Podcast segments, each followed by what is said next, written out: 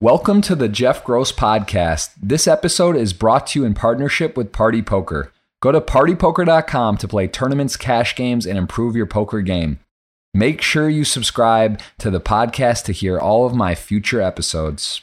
Welcome, everyone, to the Jeff Gross podcast. This is the Flow Show. We are officially live for the first time ever. I am extremely honored and excited because we have Mr. Ben CB789, the creator, founder, CEO, head coach, whatever you want to call him, the man, the content creator, the legend. We have Ben on the show. It's his first ever podcast as well, so we're both breaking each other's cherry. We're gonna have some fun. We're gonna answer questions. We're gonna we're gonna do it all. So uh, Ben, thanks for being here. It's a it's an honor that you that I'm your first guest. My pleasure. Thanks for having me. I'm super excited to join you here for the podcast. Awesome. Well, listen, let's dive into it. I got a, a bunch of questions. I know we have a on Instagram. I did ask questions for you as well, so we'll try to grab some of those. There's going to be people live in the chat that will be that are going to be following along as well. So we might try to get a few of those questions too. Let's uh, remember this is a brand new channel, so this is the first ever thing ever, and we'll just do our own podcast uh, thing, and hopefully some people join in and have some fun with us. But without further ado, Ben, why don't you go ahead and give me give us a little bit of a, a background? You and I have done training videos, reviews. People know you in the in the poker community, but you know, tell us a little bit about um, Ben as a person. Tell us how you got started. What was it like? Uh, you know, as growing up, how did you get into poker, and and sort of uh, how did your journey all begin? Sure. So I'm I'm 29 currently. I'm living in Vienna. Um, I started playing poker around 2009. Of course, not as professional as as I'm doing it today or um, used to do. Um, I mean, used to do means that I'm not playing the volume anymore that I used to do. Today, I focus more on the content creation, on raise your edge, on the business, learning, growing, and yeah. Um, so I, I got into poker around 2009 with friends in school, playing for cents and, and play money, and I got hooked pretty quick. And then very soon, I started grinding uh, one dollar sit and goes, and then at some point, I realized, okay, um, I should also put in more effort and was following the advice of my friends who were at this time already playing poker professionally and making a living out of it that I should also study the game more in depth and learn strategies. And uh, at this point, I sent the stakes, two dollars and goes, five dollars and goes. Eventually, one day, um, playing the highest sit and go stakes, uh, five thousand dollars sit and ga- sit on a daily basis, and then transiting. I think two or three years ago, uh, transited more and more into tournament poker, and yeah, that is basically my journey in a few words. That that's awesome. And what about so you brothers, sisters, uh, family? Is is how are how do they feel like supportive wise with poker? Was it a shock culturally? Kind of you know I don't know how it is. I know for a lot of my friends and myself, a lot of times you know it's kind of when you tell your parents or to hey I'm playing pro- poker professionally. You know it's not your your typical. Um, yeah. thing. How, how was that? Was that a uh, was that a battle, a struggle? Was it pretty a smooth transition? How did that kind of go down? Um, it's it was definitely not that they were trying to deny it. It was more like, okay, if you want to do it, then do it. But it was not the huge, it was not huge support, which I can understand. I mean, if you imagine that your little boy comes to you and tells you he wants to make money by playing poker, um, of course, they're not going to be super excited about it. However, at, at some point, they realized I take it very serious and, and they were also supporting me. And I think one advantage I had was that before I got into poker, that I was also playing esports. So they already used that I do weird things on the computer, right? So I was playing Counter Strike, which this point in time I was not following 100%. Uh, it was on a rather professional level, but I was not taking it so serious. So then with 17, 8, no, 18, 19, 20, I stopped, uh, went to college, and then during college time, and then um, got into poker, and that's where it started getting more serious. So they they then realized, okay, he's already doing weird things on the computer, right? Playing games, and then I think at the f- beginning they thought that I'm just playing a video game, and I was not really telling them that I play for money. I was just, you know, my the money you get from your parents, and I was uh, playing with that because um, I got 50 bucks from uh, Poker Strategy and was using that money. I think I went broke two or three times at the beginning, and then I had to deposit another fifty dollars, and then I was playing with that money. And then once I took it more serious, studying the game, I then uh, ascended in the stakes pretty fast. Um, yeah, two dollar, five dollar. Then was stuck on on mid stakes for quite some time. That that sounds very uh, familiar with the parents not knowing. You know, I remember being 15, 16, playing online, and you know, same thing. Like, I, I, think my parents didn't really think it was real money, but I mean, it was small, but it was still like they were just like not. You know, yeah, it looks like a computer game or playing play money um, poker. So I can relate to that. And then, uh, so basically, I want. So one thing people ask me all the time with you and people that know that I use your course religiously and they say, Hey man, is Ben a real person? You know, who is this guy? I don't see pictures of him. He keeps a low profile. Um, you know, I can, I can vouch. I've actually, we met in person. We shared a room in Barcelona during EPT last year, Barcelona, which was really cool to get to know you uh, on a personal level and, and put a face with a name. But can you, can you touch on that a little bit? Like how you kind of have this mysterious, you know, pick not really a lot of pictures of you out there and uh, low profile. Do you want to kind of elaborate or maybe let people know what the reasoning or, or why that might be?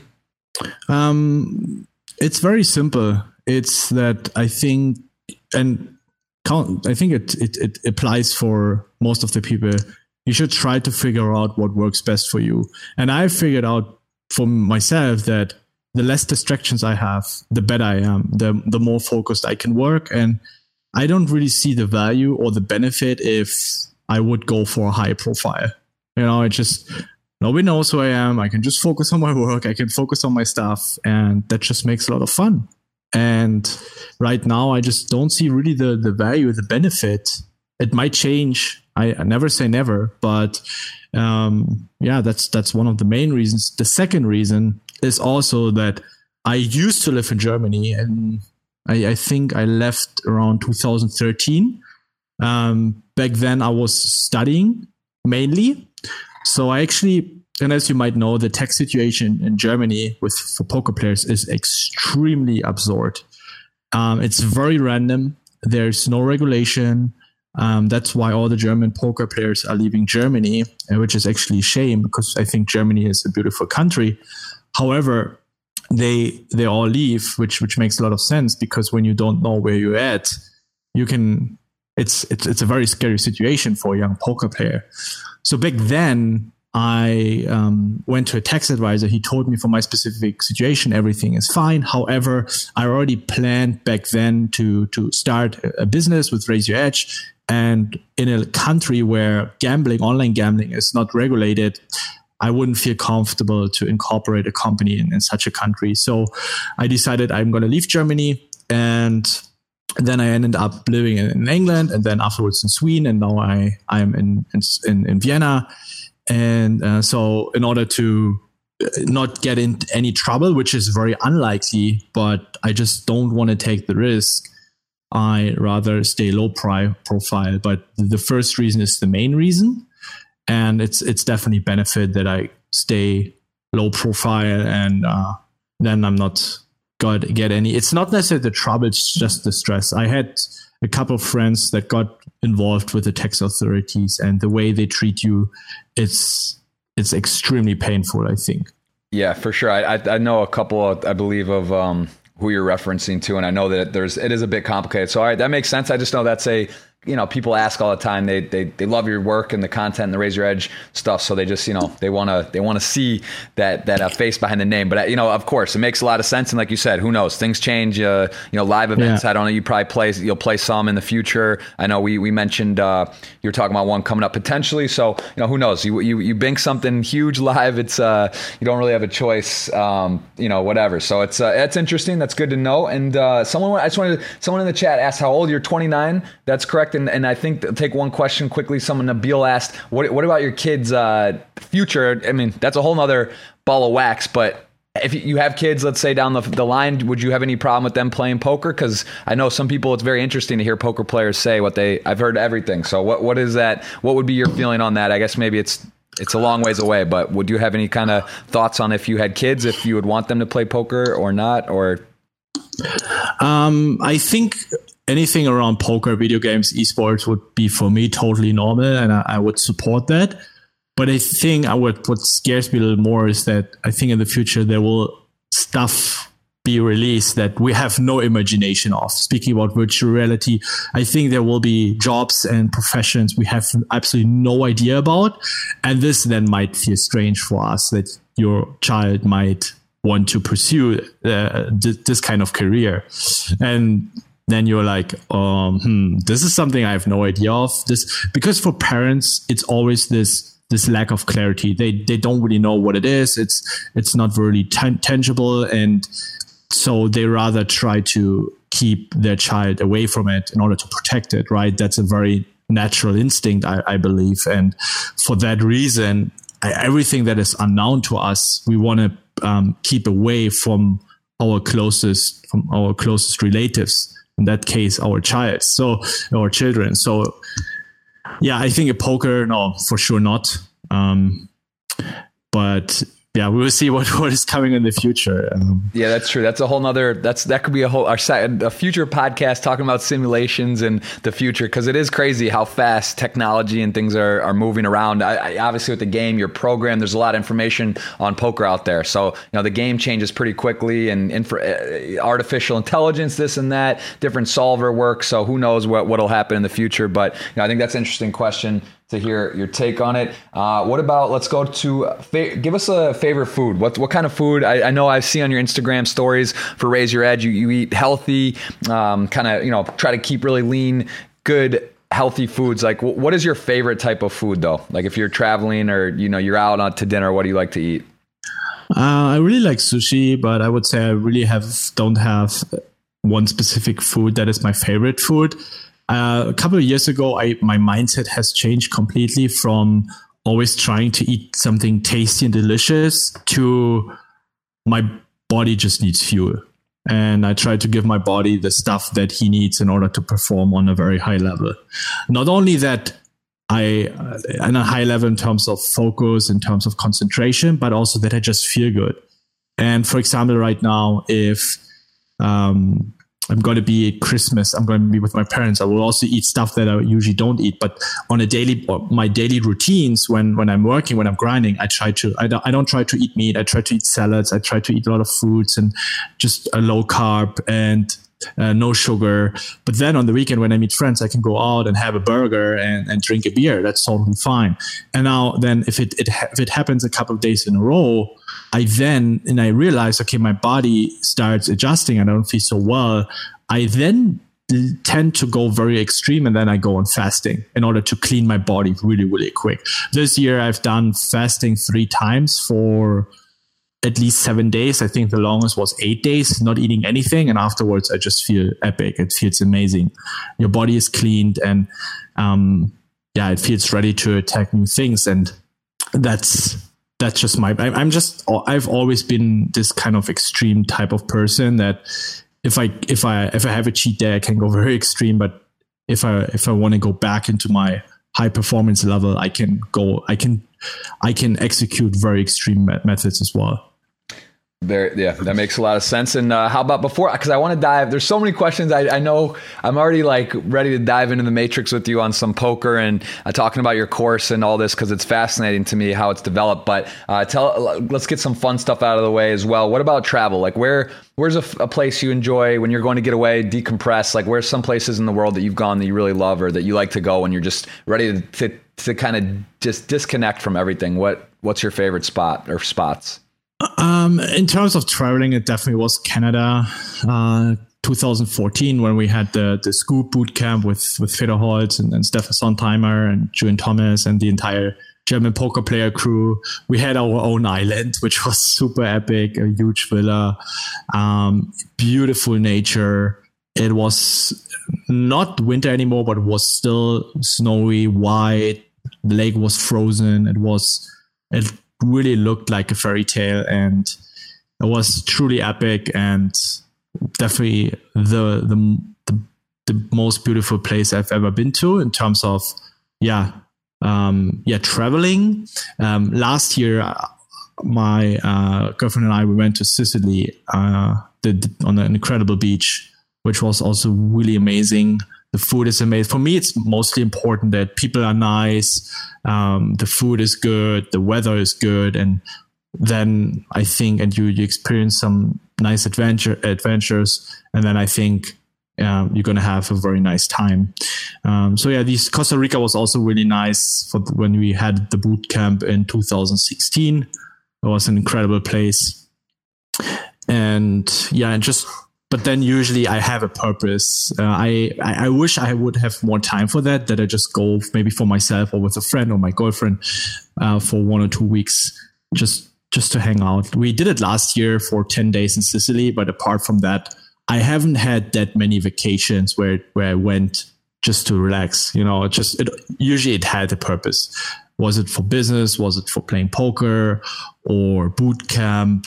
Um, I haven't had actually uh, the, the the vacation last year was a vacation yeah the only vacation i really had i would say for for quite some years.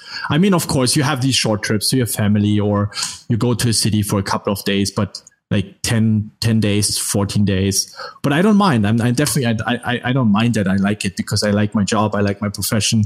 And so it doesn't really feel that bad that i don't have that much vacation that's yeah, no, I get it. I mean, that's I think that's one of the things too where as you know, I can relate. I put out a lot of content with whether doing Twitch or streaming YouTube stuff. So you know, I think it's one of those things where you can kind of you know, you see the more you do, the more stuff you're creating. It gets to be a little bit, you know, it's like almost like hard to find time to break. But I, I can't speak for you, but I know myself. I love content. I love poker. I love creation. So you know, I'm sure you know it's like it's nice when you can kind of mix the two together. But it, it, definitely can become where you know, I think you you would uh, be able to speak when we dive into the Raise Your Edge course. How it's sort of I, am very curious how it started and and just sort of progressed. But you know I think it's one of those things that um, you know just kind of like you find that there's just more and more time and more and stuff to do and a little less time yeah. for for a vacation, but I think that's important to find the balance, and I want to chat about that as well. So, what, what, tell us what what do you love about poker? What brought what drew you into poker? Where you were like, all right, this is what you decided. Where all right, I want to do this. Like, what what are the some of the things about poker that just you say, you know what, I love this game, I love how it is,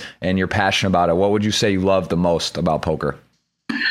I've always been very competitive so I, I, used to play football semi-professionally until I was 16 17 and i got into esports. So i, I always did something on a semi slash professional level. And also i think the second reason was that i really hate the traditional corporate environment because i believe that if you do something you should either get rewarded if you do something well or you should uh, see the consequences if you do something wrong.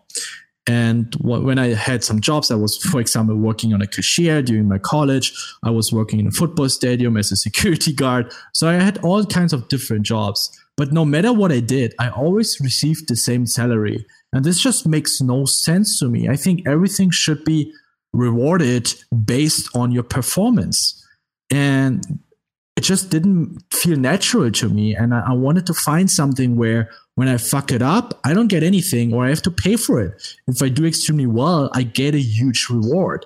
And then I got into poker. I'm like, if I play like shit, I'm losing money. If I play good, I get money in the long run, of course. I mean, don't get me wrong. As you know, poker in the short term, the most absurd things can happen. But in the in the grand scheme of things, in poker, those who will have the yeah the breath to endure long down swings, to work very hard, to to play very well, they will get rewarded more than someone that is studying less and is tilting and, and playing bad and so on and so forth. And that was one of my the reasons where I got hooked so quickly. Like, okay, this is something I enjoy and I get I get slapped, I get kicked a little bit literally when when I play bad. And this then uh, was a very, very like like a spark for me uh, where I decided, okay, I'm to take that more serious. Absolutely, that makes a lot of sense. Just looking at some more of the questions, I want to make sure we touch on here. Um, so, so you love poker, you found your love. That makes you know, being competitive, all those things. When did you decide, or when when did you say, okay, you know what? Wow, this is crazy. Like you started playing, and now you're like, I'm an elite player. Like, was there was there? I guess maybe talk about a break. Uh, you could talk about some one of the bigger wins you've had, or what? Like, you remember a time where you were just like you went to sleep and you're like, man, I'm I'm killing these sitting goes, or like I know what I'm doing. Like I know I'm head and shoulders above like other people what they're doing. You know, when when was it a when did it click where you're like, wow, I'm I'm good at this game. I love this game, and I think I can do this for you know longevity. When do you remember? Was there like a moment or a day, or do you remember roughly the time period where it just kind of all clicked into place about you, the game just becoming like uh, transparent for you that you were a winning player? Um, it's really hard to say because it was a very very long time. I think it took me almost a year and a half. I think after one year of playing, and I already made money. Once I cashed out a little bit, and once I realized I can pay my bills, I it was not the very first day when I withdrew some money and I'm gonna pay my bills that I realized, oh, you're a professional. But then after several weeks, I realized, damn, you you're paying your bills by playing poker. And then I realized, okay, this is not a real job. This is not a real profession. You're a professional player. And then I also started thinking about anything else like mindset and uh, nutrition and treating my body properly, a, a, good environment, a supportive environment, trying to connect with other players, trying to build a network, and then everything fell into place. And yeah, probably I, I would say around. Uh, it's it's hard to say. Maybe two or three years after I started playing poker. Um, and then, so tell us your biggest tournament score. I believe that's the part from the Raise Your Edge course, which I'm going to show you guys in a second, kind of walk you through how it works and what what exactly it is, because it's it is a masterpiece. I that score I, I would think it would be your largest was at the that 100k scoop or WCOOP event where you played Fedor heads up and won that event. I know that you break down that entire kind of final table in three parts. Was that was that your largest tournament score ever?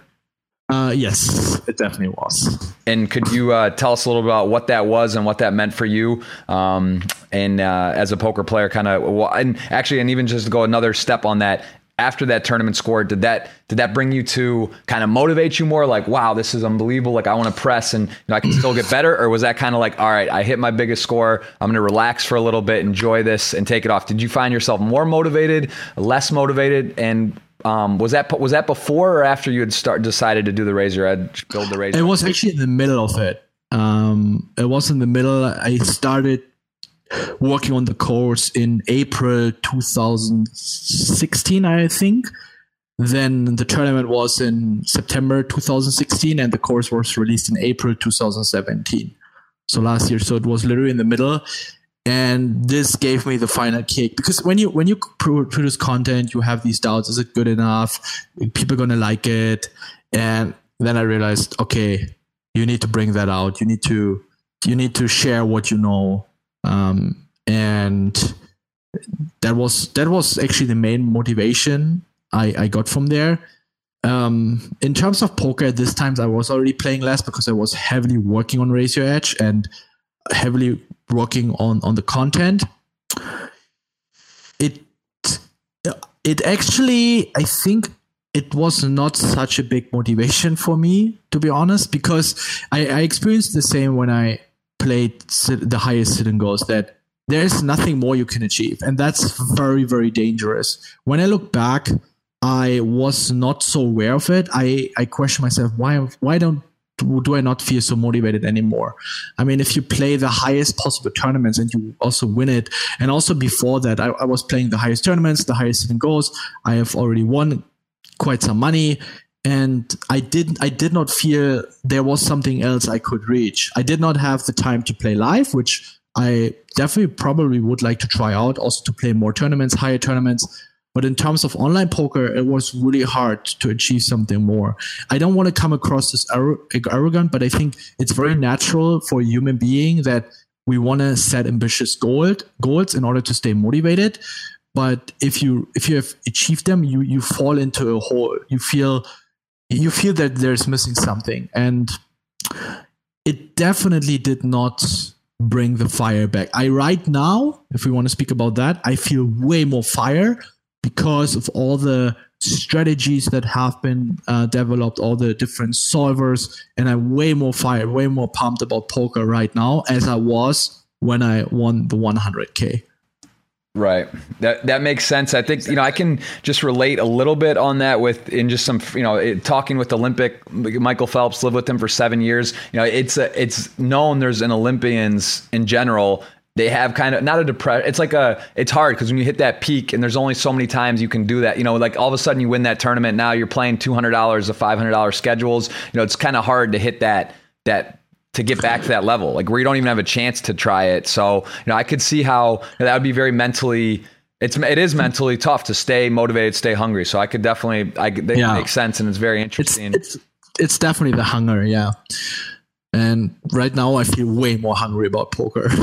That's awesome. And and so that I mean, obviously, it was great timing with your course. You said sort of in the middle of it. You added that section, which I'm going to go scroll through and show everyone. I'm I'm pretty sure most of the people in here are aware what Raise Your Edge is and how it works. I'm going to show you guys, uh, kind of walk you through some of the different sections, so we can let Ben talk about it. Because you know, for me, I find it super interesting too how it was developed. Like, I want to know, you know, did you did you how many how like how big of a team you have now? You know, how how has um why don't actually? Why don't I go ahead and why don't I scroll over here and uh, let me just see if I can hit the right. And I'm hitting. I think we're. Let me see if I can get that on the screen.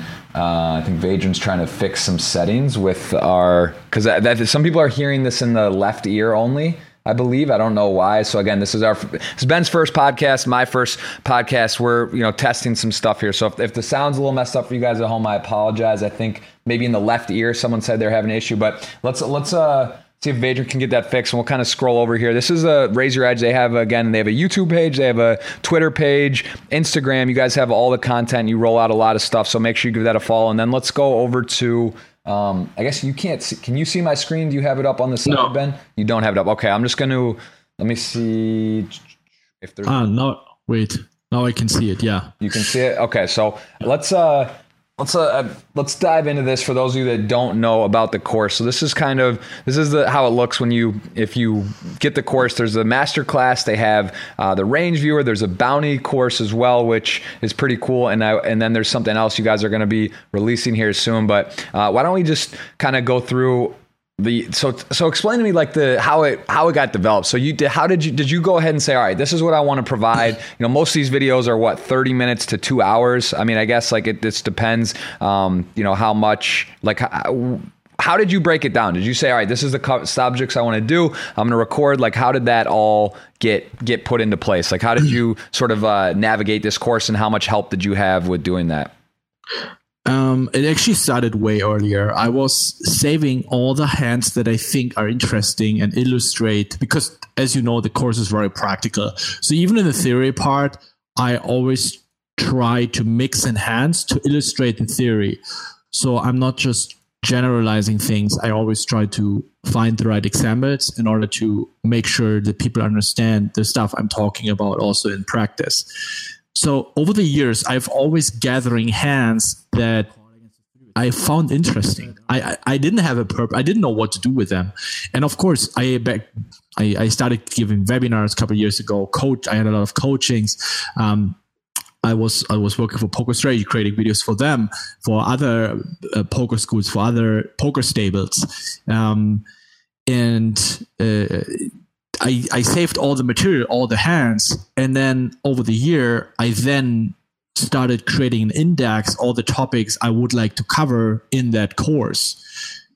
And that's how I got there. I was not sitting down and contemplating which topics I would like to co- uh, cover. It was basically the stuff I used from my own play or from the material I used for giving webinars or, um, yeah, all the content I have been working on back then. So I then realized, okay, it, it is important to structure everything from pre-flop, the fundamentals, then getting deeper into three betting, four betting, then post flop, all different scenario, different scenarios such as in position, out of position, as preferred aggressor, as cold caller, as in three bet pots, and that's where I then mm, uh, used the material I had in order to then uh, fill these topics. And believe me, that's the, the, the course you can see right now. I changed it multiple times. um, maybe it's it's a strength, but it's definitely also weakness that I always try to make everything perfect, and that's why it took me so long, and that's how I conceived that that course. I love it, and I would say I think that's pretty. It's it's amazing that you know you guys as the Raise Your Edge community. How many people now? I know some of the, the team pretty well. You know, working and talking to them and doing so. How many how many actual people are in Raise Your Edge that that are day to day or that are on your team from helping with the videos, the content, uh, affiliate, everything. How many people are actually a part of Raise Your Edge, like as that are in your group? We we have around twenty people. Um, we have all different types of, of course, legal department, marketing, um, around which is which which includes social media, which includes um, creating all sorts of marketing uh, campaigns. Then people helping me with the visuals, like trailers, with the videos. Then we have people supporting me with uh, the Russian community, since I don't speak Russian, with the Portuguese community, or let's say, yeah, the Portuguese speaking community. Uh, we have people that help me with business infrastructure to to coordinate everything between the the departments. Um, so yeah a, a, lot of different people with uh, different tasks a huge team which uh, and then of course all the coaches that are supporting the community in discord or on our website in the forums. Um, so yeah. And then also soon um, yeah f- uh, for for the esports. Um, and so yeah, it's again like that is the cool part that you guys put out this program and it's not just like all right, it's out, people are buying it, you know, like hotcakes. Because I know you know how many people I know that have tried it and, and give have given great reviews, including myself. You know, obviously doing the work and, and kind of realizing I've been playing 17 years, but this was definitely eye opening for me because I realized there was like, all right, I'm a winning player, but there's a lot of stuff that I'm not aware of or that I would say I was not I was rusty on or you know wasn't giving the proper attention. It could be something where you know maybe one of these sections clicks for you and it's just so worth it. Like you maybe plug one leak or one thing that you were not looking at correctly because poker players in general are pretty stubborn. Everyone likes to think they know everything and that they're the best, but you know I think that's when you can kind of let your guard down and realize that you you know that even now after going through the course doing stuff there's always stuff to work on and improve. So the fact that you guys go in and plug stuff or if you see a range like you're looking at some of these these different ranges for different positions and you find an update or you, you see it differently that you guys go back and actively change it and kind of make those uh, adjustments is really really cool and shows that you guys care about what you're doing not just to you know knock out some content and have people buy it which is awesome. And as we referenced that win you had that uh, how much was it for first the the 100k you ended up playing Fedor heads up? How much? Uh, 1.1 million. 1.1 million USD, and that was on uh, PokerStars, and it was a SCOOP or WCOOP, I believe. I forget which WCOOP. W Coop, and that was 2016. 17? Yeah. 2016. So you know, yeah. the cool, cool, part is I know you have Stefan Sontheimer breakdown part of the video. I think this is one of the more valuable, you know, there's all this interesting information here, but the fact that you get to go in and replay the the hands and talk about different spots and hear Stefan kind of break down what he thinks. You have you're, you're playing heads up versus Fedor. You know, uh, all the different spots here are super interesting, and it's also you know, a really cool part of the course that's in there. So so that's amazing. And then we have um, let's see, let's go. Uh, talk to me about this Ranger a little, because this is something like my dad, for instance, who has the course and loves it. I, he it's a little I don't want to say confusing, but just kind of maybe people. Some people didn't realize. Even me, for the first few months, I didn't realize um, when it was available that it, that it was here. So, you know, to me, this is one of the coolest tools about the course because if you don't have time or you just don't really want to watch like hours of videos and you just say, you know, I want a quick kind of understanding, this is a pretty cool tool that you can literally take for, you know, different, whether to flat call, three bet, you know, the open raising, you know, you can click by position and you guys give a pretty detailed uh, how to do. What you know whether it's yeah you can see raise four better call limp hands. It shows you like the full ta- matrix of hands. It even breaks down the exact percentage out of how many combos and it gives you like you know kind of solutions. So even if you don't memorize every single spot it gives you like an idea. You know you want you have a problem with uh, small blind big blind. Um, like the, you know for heads up you can you can go ahead and, and kind of you know click through and just sort of play with stuff and in again you don't have to memorize it exactly but you can kind of get an idea for the type of hands and type of spots that you should be maybe looking at or, or squeezing with or you know playing differently as a limp raise or just you know so explain to me this a little bit how this works and and how and you you do change this right you get this is something that is getting yeah. updated a fair amount as well we we did some heavy updating the last couple of months. I think one or two months. Um, it, at first, people might get confused because of all the different colors, but you, you will get into it pretty quick. It, it follows a certain pattern, and you shouldn't get overwhelmed by it because it just just hint you in a direction, and then you follow this direction. You try to apply it because you will never apply this 100% perfectly in game. Nobody does. It's just about trying to be as close as possible. And and then mistakes will of course happen.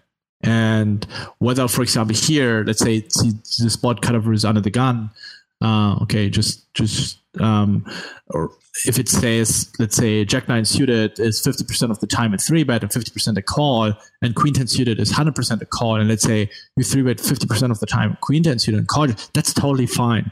It just it shows you which kind of hand categories you're supposed to three bet, which ha- kind of kind of hands you're supposed to be flat calling with, and then you're go- going to be totally fine. And which kind of frequencies?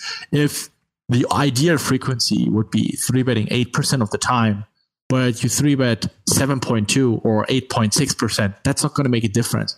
But you shouldn't be at four or five percent. Neither you should be at ten or twelve percent, right? So it shows you a direction that you can then um, screen uh, or monitor with your own game, with your own frequencies, with your own stats, and then you're going to be belong to probably the top one percent in the entire pool.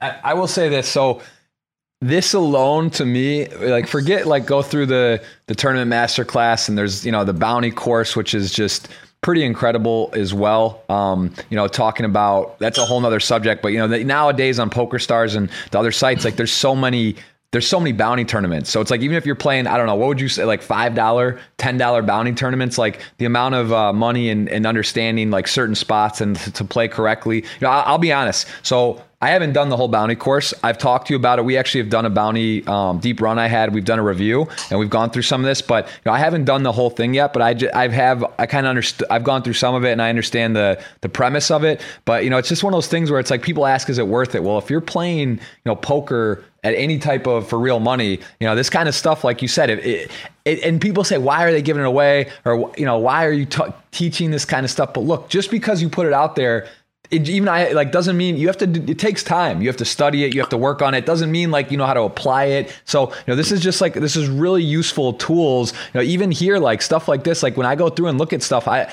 yeah exactly. I haven't memorized all of this. I should probably, but like I've done. You know I work on it. I look at it, but just kind of looking. Well, sh- I wow I would have done this differently. Or why am I not having a lot of chips when I go deep in tournaments? What like why am I deep but not you know powerful maybe it's because i'm missing like i'm not jamming i'm flatting with these type of hands instead of jamming in these spots and it's like you know there's a right answer. There is poker is solved to some degree in certain spots. Um, you know there is work that you can do and there's just certain things that are clearly in error. So i think having these hand matrix and like looking through this you know my dad when he saw this he was just like blown away. He was like wow this is like this is crazy. Because it just literally you know gives you visual. Uh, a lot of people are visual, and you know it's just it's just such a nice, useful tool that you can kind of go back and you could plug a spot. Well, I was deep in this tournament and I didn't know what to do here. Well, you could take the blinds, you could take the situation, and you can kind of compare it and say, wow, well that's a you know look, it's not what I should have done, or this would have been the optimal play. So, you know, for me, this is my favorite part of the whole course,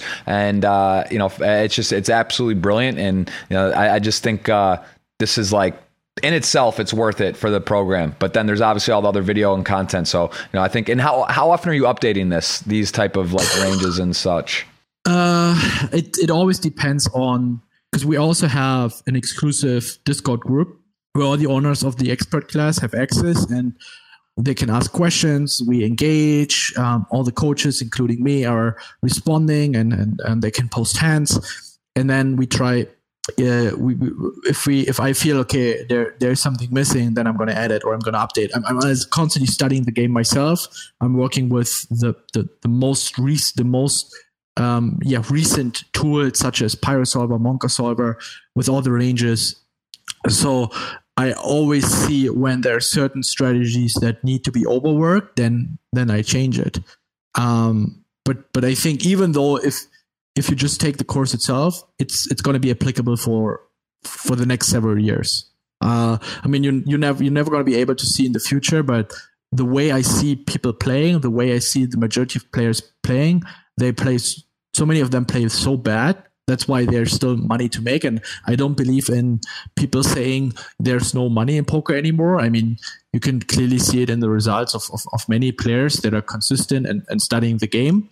And yeah, when, when I feel okay, th- we need to change something because there's some strategy missing, or there's a strategy outdated, or there's a better strategy where people can even exploit the opponents more or have a higher win rate, then then I change it or I updated. Absolutely. I, have pulled up here on the screen Discord, guys. This is a unbelievable tool. You know, as you can see on the left hand side, I have one for my Poker Flow show. Here's the we're in the Raise Your Edge one right here. I mean, there's all kind. there's support. There's rail chat when people go deep. You know, the community is. Uh, I don't know how many members you have now in Discord alone, but I mean, I know my like it's just an it's an unbelievable um, tool and an engagement. You guys even have Brazilian uh, port. You know, for Portuguese, you have different countries, uh, languages in here. People are sharing the results, building. It's a it's an incredible community. Uh, also for the different courses and things that you guys offer, it's it's organized in there. And you know, again, raise your edge. There's Stake Kings, here's mine, you know, uh, Lex, Tonka, all these guys. Like it's a really cool tool.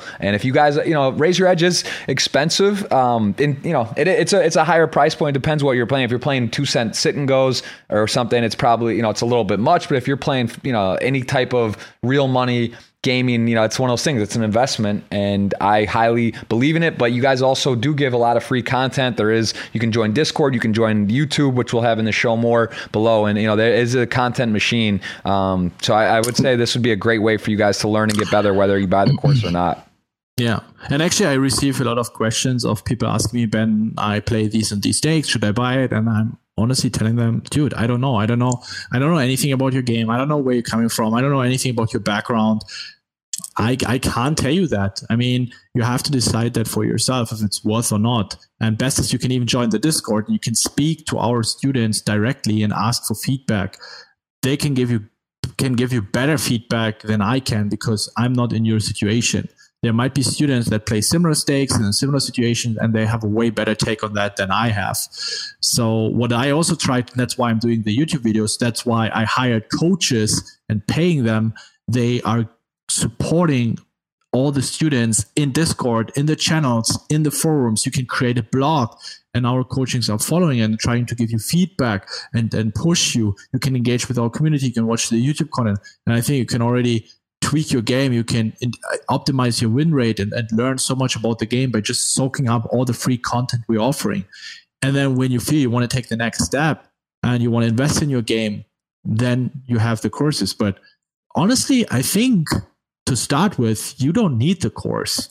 You really don't need the course. You can just use the free content we're offering or all the mind tip, mindset tips we're giving, and you can you can build a very strong mindset uh, and gain a lot of knowledge.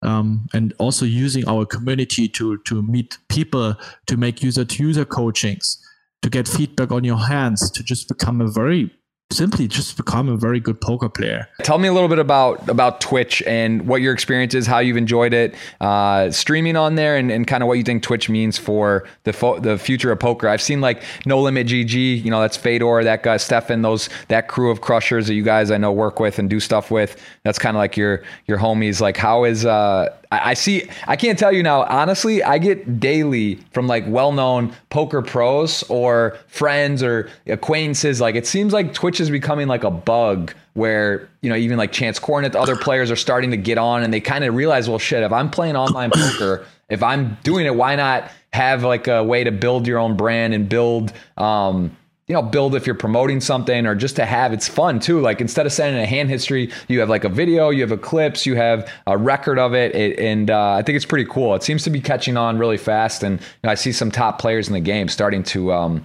starting to uh, dive into it. So, how, what do you think about the future of it, and how have you enjoyed it? Uh, I definitely enjoy it. That's why I'm doing it occasionally. However, for me, playing on a competitive level is right now more important because I think if you you can't do both. If you if you Twitch, you have to engage with the chat, you have to respond to questions, um, and you can't bring the same level of focus to the table as if you would if you would play or yourself if you would not be streaming. So the, you always make a little sacrifice. Um, but I definitely enjoy it. But sometimes I just feel like, okay, today I want to grind. I want to perform to the best of my abilities and then I'm not going to stream. For example, yesterday, I mean, yesterday I couldn't stream the, the the the 5k deep run anyway because I was playing from a hotel room, so I didn't have any any microphone with me or any proper setup. But also when I'm back home in Vienna in my my grind, grind station, I just sometimes feel I want to be locked up in my room, just just be in the tunnel, just be laser focused, just trying to destroy, you know. And that is not really possible when you stream and you make more mistakes in the same way I record for for YouTube. Um, but it's just for an hour or two hours where I record footage, and that's totally fine. But sometimes I just want to cut out every distraction and also recording, also streaming. It is some sort of distraction because your game, your level of focus, whatever it is, it deteriorates automatically. That's uh, that's totally normal. But I definitely enjoy it, and I, I definitely think that I'm going to try it out more often in the future. I, I will say this is a this is an interesting segue to you know what, which I'm pretty excited about because I can say I the thing about poker and being a sport it's such a mental game and it's I couldn't agree with you more. I notice that my biggest poker results online have all been when I'm playing like one table or two max like kind of even towards the end of my streams like it seems like I always do really well with my last two tables. It's almost like you know, just in the matrix. But there's definitely something sacrificed when you're playing six, four, five, six, seven tables, and then you got to hold when you're engaging with the Twitch chat. You're for sure not at your best. You're, you're timing out sometimes. You miss something. You know, a clear spot, blind on blind, where you should shove. You maybe fold or or vice. Well, there's just so many things that you you know. the the game is so competitive now. I agree. Like it's like I for sure, if I didn't have a Twitch channel, I think I would have probably my results would be would be better. Um, but also part, part, of that is that I need to take responsibility and ownership of that and realize that. And, and then, you know, maybe, yeah, reg less tables, skip a few things.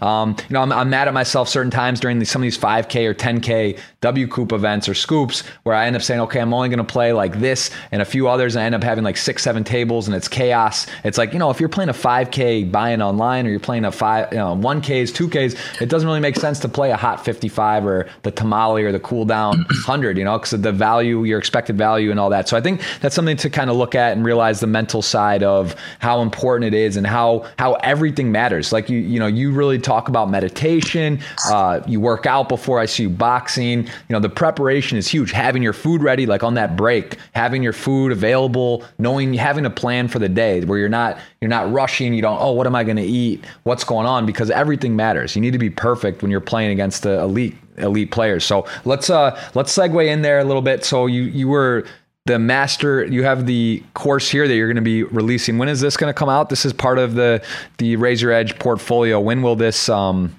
kind of be released this uh, this program which one the, ah the, the master yeah. powerful mind the the uh, this is probably going to release in mid December. This is the mindset course. This is the course I've been working on now for more than a year. Um, it's a very intense, a very deep course. It's um, of course, it's it's made for poker, but very very applicable for life. If if you follow me, if if you listen to me, you you figure out that I, uh, for me, everything around poker is, is as important as poker itself. If you have if you live unhealthy, if your relationships are not in place, um, it will reflect on your results. So, for me, it's very important that um, myself, but also the people I'm talking to, the people I'm coaching, that they have a very a very strong mindset and a very strong stable environment that is very supportive for you to to reach the maximum of um, results but also trying to figure out what is holding you back because we all carry something around that is holding us back. And you, you might have experienced that for yourself. If you if you work on something first of all you're totally aware of you you you want something, right? You want something, and you put in so much work. Yet on the on the way to achieving it, you have these moments of I just I just can't do it. I have to quit, and you feel a force or an energy or however you would call it that is something you holding is holding you back. And I have discovered that of the core over the course of the last years. I've I've working with mental coaches. I have studying a lot of different areas, uh, mindset and, and psychology and self improvement myself, and I've put everything together that I think is very important. And um, of course, I'm not. I have. I haven't studied psychology, but I went through this entire shit myself. I've played now almost for ten years. I've suffered the biggest downswings and uh, I've also experienced the biggest upswings. I have s- suffered hardship in my life and uh, especially from poker and how to combine it with your life. And at some point, and, and, and, and to be honest, Jeff, we both know something is going wrong in this life with our education system, the way we're growing up, the way certain uh, values have been um, taught us. And yeah, it's there's so much in this course, and again, it's very structured. I talk about tilt and and, and how you encounter you can counter tilt, and it's not just this traditional mindset course of okay, let's define what is tilt. Okay, what can you do against tilt on the table, and what can you do after the session? It's it, it's it's more than that, and I'm guiding you through it. You will find a lot of animations, a lot of practical tips and uh, some of the people that have retested it told me it's it it's gonna fuck with your mind. You're gonna think uh, about your life, about your past, what you want. Uh, we're gonna include a journal uh, as well that that's going to ask you very bothering questions. But yeah, it's just it's just something that uh, was always my dream of of releasing something that it's not going to help people in poker, but also in their everyday life because I think everything interferes. It's when you want to be successful in poker, you need a you need to have a healthy mindset. You need to have a good environment, and you need to do well outside the tables as well. And I'm going to show you how you can connect that, how you can achieve that, how you can um, deal with your past, and then I think you will have literally the the best mindset possible in order to achieve whatever you want to achieve in poker. And even if you don't, you have a strong mindset that you can use for other areas in your life as well. Absolutely. I mean, I, there's just so many times where, especially online, where it's so easy to click that register button and you're just firing. And like when a session isn't going well, or you're not at your best, or you're mentally not there, you know, it's a huge deal, especially in live too. I mean, there's times where, you know, I've worked with Elliot Roe, I've done mindset stuff, you know, talking with you as well. It's just like, you know, when you're at a table, when you're playing live, it's got to be you and the table. You're, you're on your phone, you're distracted, you're doing emails, you're doing other stuff. It's just like, it just doesn't work. So you know, I think that's, uh, that's going to be really interesting to see how you break it down with that course. I'm looking forward to checking that out. Uh, let's go. Let's hit a few more questions. Um, I've seen. I'm going to look on my Instagram, guys. If you have a specific question for Ben, I did a. Uh, you can you can actually ask it in there in one of the stories, one of the recent stories. So we'll try to get a few of yours. I want to ask you as well. What is um, if you weren't playing, or actually, let's do this first. Where do you see yourself in well, let's do this one first. Let's how. Uh, let's do this one before. I'm trying to think which one is going to take longer, but um, I want to make sure we get to these. Uh, okay, so if you weren't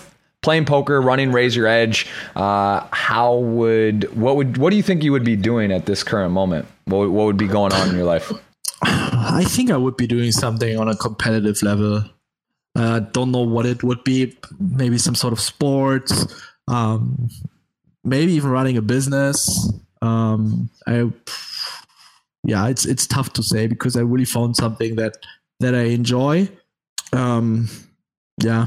Okay. And, and me, some something sports related, I would say for sure. Very cool. Yeah, that makes sense. Compet- like you said, you're very competitive, so I think that uh, that checks out. What about uh, how do you unwind? This is one for me. You know, I find it like a little bit hard sometimes to turn off. Where especially like you have Discord, there's all these different socials. I mean, you have people that help with those accounts and whatnot. But do you ever find yourself where now that it's just like there's so much stuff going on. You you built this empire, raise your edge, and there's always something that can be done. There's always a video yeah. you can do. There's always a, a tournament you could play. There's always a person you could talk to. You know, you're dealing with some of the biggest names on Twitch, Lex, Jamie, Kevin. You know, we all have we're all reaching out to you. We want to get better. We're studying. You help with us. Um, you have other people. You coach people. So, how, like, do you ever find it like your phone with WhatsApp and stuff is just always backlogged? Do you, do you set? Do you turn your phone off for a couple hours a day? We don't check it. Do you? What are some of the things you do to sort of uh, disconnect to from from everything, all the distractions?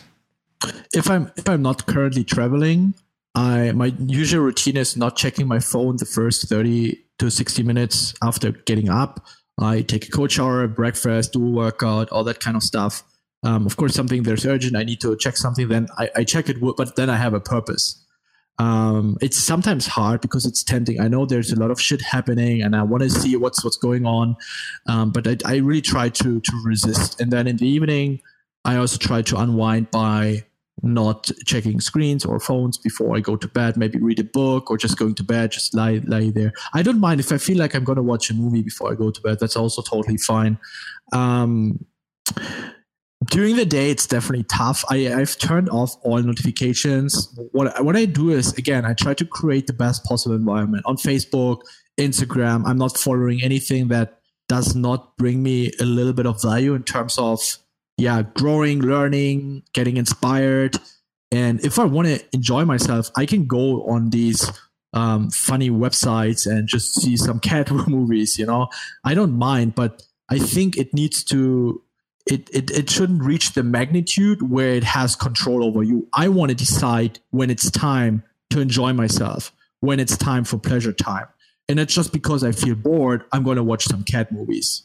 So I want to consciously make the decision, okay, now I'm going to chill for 50 minutes. Okay, now I'm going to take off and play a video game for two hours with friends, you know? And when I have work to do, that I decide, no, tonight I have to work and then I go to bed. And maybe tomorrow I take a few hours off to do something, maybe with my girlfriend, or I do something else, or I take a day off. So it's important that you are in charge. And of course, I can feel sometimes that I'm not in charge. And I think with all the information overload and news and, and notifications and, and messaging tools and social media, it's hard to stay in charge. So I encourage everyone that is feeling the same. The first step to do so is to just unfollow everything that is not productive. Leave the WhatsApp groups that are not productive. I just message my friends, hey, this group is I I I need less distractions. I need more focus. I that's why I'm leaving. No no hard feelings. And those friends that are real friends, they you know say, wow, that's that's cool. Okay, cool. Those friends that are toxic and negative, they're gonna be like, oh, you think you're better and all that kind of bullshit, right? Right. So actually a good test to figure out who are your real friends. And yeah and, and then you get automatically less notifications you have less pages or less you have less on your feed so even if i go on facebook let's say after a, uh, I went on facebook one hour ago and now i go on facebook again there's just nothing new like oh there's nothing to watch and then i go back to work so you should try to set the ideal environment and then of course also consciously trying not to check it every single hour and set yourself i don't know a little reward. Okay, I'm going to work on that, and afterwards, I'm going to check a little bit of what's happening on Facebook. I watch a YouTube video for my um, um, my uh, most uh, the how do you say? I'm lacking a word. The the vlogger I'm enjoying the most, or whoever you, you want to watch videos from, right? And that's that's how I approach it with with social social media notifications all that kind of stuff.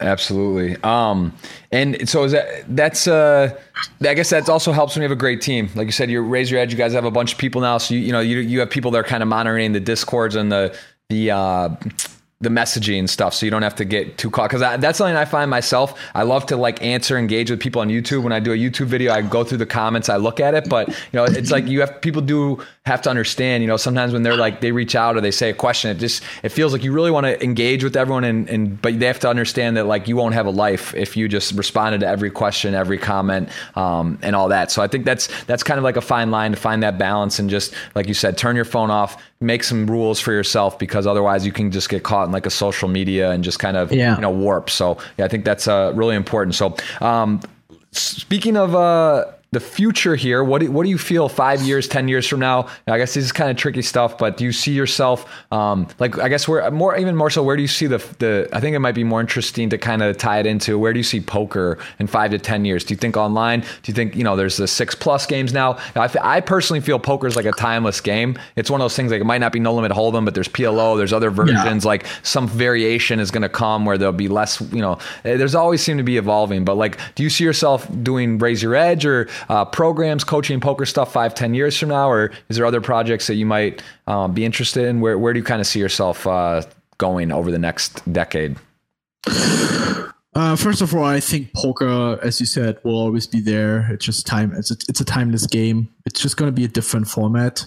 It's might be Podem Omar, uh, but but what I truly believe is that it will go in the in the same direction as as esports. So you will see bigger live events. You will see people playing on bigger stages, and yeah, I think it's just it's going to reach more people. I mean, there's still so many markets um, undiscovered.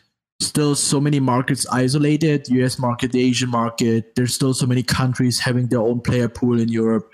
So I think once it's also more regulated and it's it's more accepted, we will see poker being played more on bigger stages as it is today. And yeah, the, in terms of the formats, I think tournament poker will be the game of the future. And then you will still, I think cash games as Coast and Ghost will still be around. There will always be some niche games, but I think tournament, especially cash games, I think cash games will get less and less popular.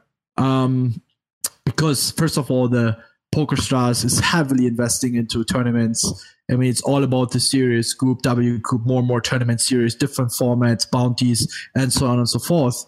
So yeah, I think tournament poker is going to be the main dominant game in the future, and I think we're going to see way more formats. Six plus hold'em might be a game for tournament as well in the future, which I would be super happy about. Um, then fusion poker that was released lately might also be an option. It's now it's there's still there's some traffic if you compare it with the other formats. I think it it is very well accepted. It's a very interesting format. And then we will see. And I think that's great because it always um, keeps the the players or it, it encourages the people to, to the players to to work on their game because or to learn new formats and other uh, otherwise they're going to fall back and other people are going to catch up so yeah i, I truly believe that it's uh, there's a huge future in poker uh, it well, already has started, of course, but I, I, think people don't really know what the, the potential is in, in poker. And I definitely don't think that poker is dead at all.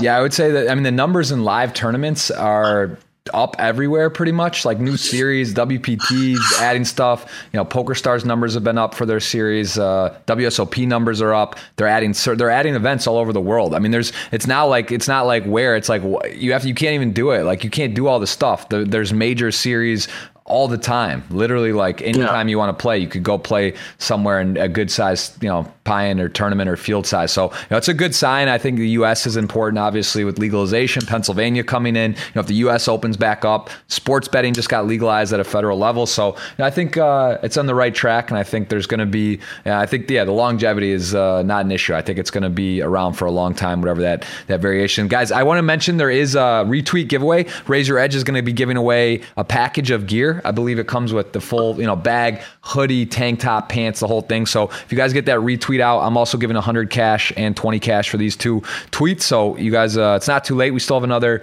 I don't know, 20 minutes or 30 minutes, 20 minutes roughly with Ben here. So I, I should have mentioned that earlier, but get that retweet out on my uh, Twitter account. And then also, if you guys want to give uh, Raise Your Edge, let's see, your YouTube channel is growing very quickly. I see now. I was just plugging it in. So I have one as well for poker. And Raise Your Edge is, looks like already up, has 27,000 members. It's pretty incredible. So again, guys, if you don't want to do you know, if you want to check it out or see some of the stuff, you've done a lot of recaps with some huge runs from some of your students, which is really cool to see them kind of break down, um, you know, some big scores and, and talk about it with, with you. Which one of these are any of these videos? I guess the, the Zadelhoff one where he won 1.6 million. This one's pretty sweet that he won the SCOOP or WCOOP main event from last year. Uh, Patrick uh, Ire Egyptian just had a big 100k Sunday Million score. Is there any other stuff in here? Any videos you would say that are that are really valuable if you want to kind of from a learning perspective?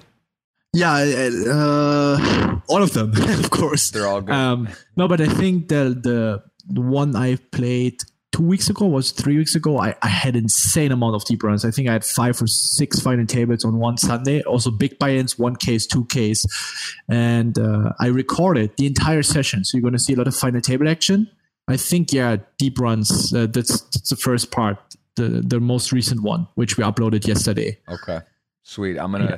I'm gonna check yeah. that out. You know, it's uh it's it's one of those things. There's so like you know how it is with creating content. It's hard to find, do to actually watch and do some. But I, I've enjoyed. I've watched some of these. I've watched this one, the 1.6 million dollar WCOOP run, which is it's really interesting. I think like doing the work. It's kind of fun to watch and get the visual with hands to sort of plug in and talk about and think about what you would do in these spots and and hear the perspective from the player or the student and then yourself. So again, raise your edge, guys. They have a YouTube channel. Uh, we have one as well for for this is we just kicked off this this podcast, but we have uh, I have one as well. Ben and I have done a couple very interesting ones, including uh, I think we've done what are we? We've done some bounty work where we've gone over. Yeah. That's actually kind of how this came up. We were talking about doing another content video and then I said I'm starting a podcast and we just sort of said all right let's do this so get a little different twist than usual and I think the most interesting poker hand of my career we spent about 40 50 minutes that was a uh, oh no, this was you playing a 10K. There was one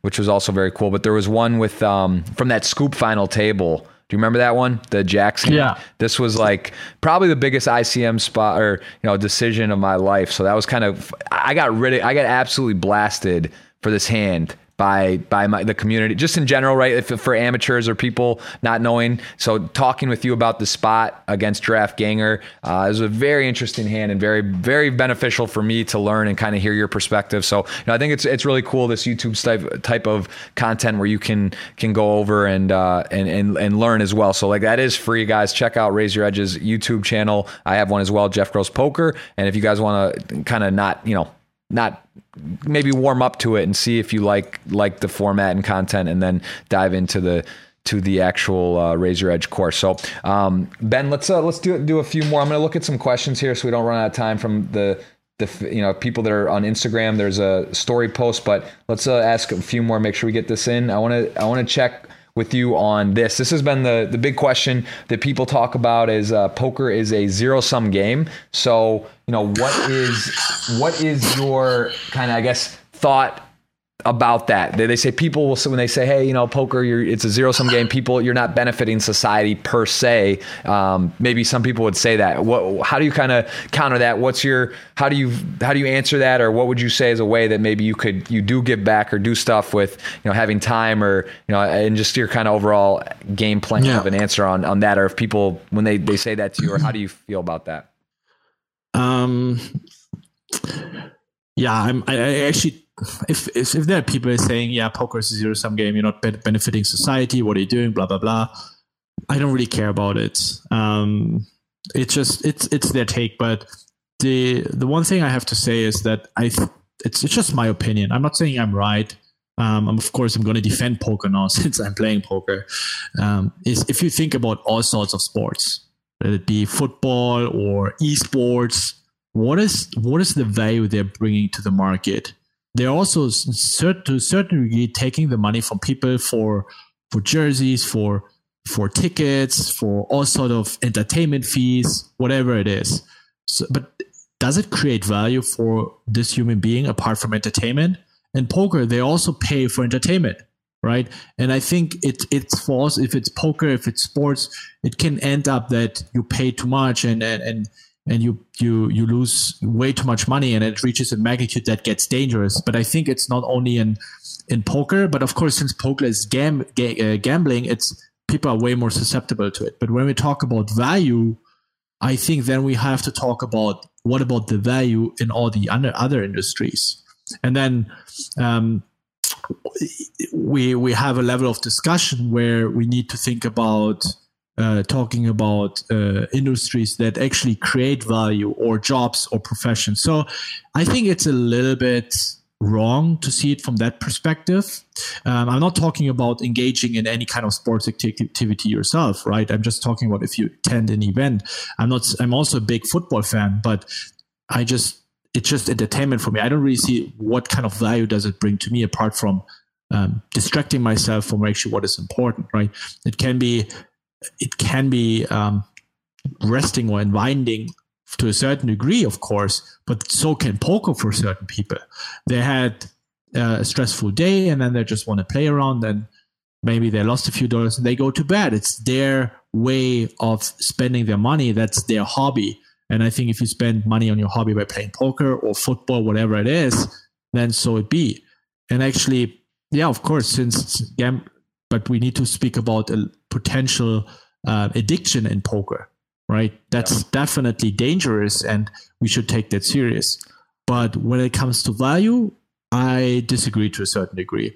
However, what I believe is that when you're successful in poker, you should ask yourself the question what and if, if you're just completely competitive and this is what makes you happy then so be i don't think everyone should have the obligation oh you win a lot of money in poker now you got to donate a lot of it from it or you need to serve humanity uh, to a certain degree. I think it's important to give back but it does not apply to everyone.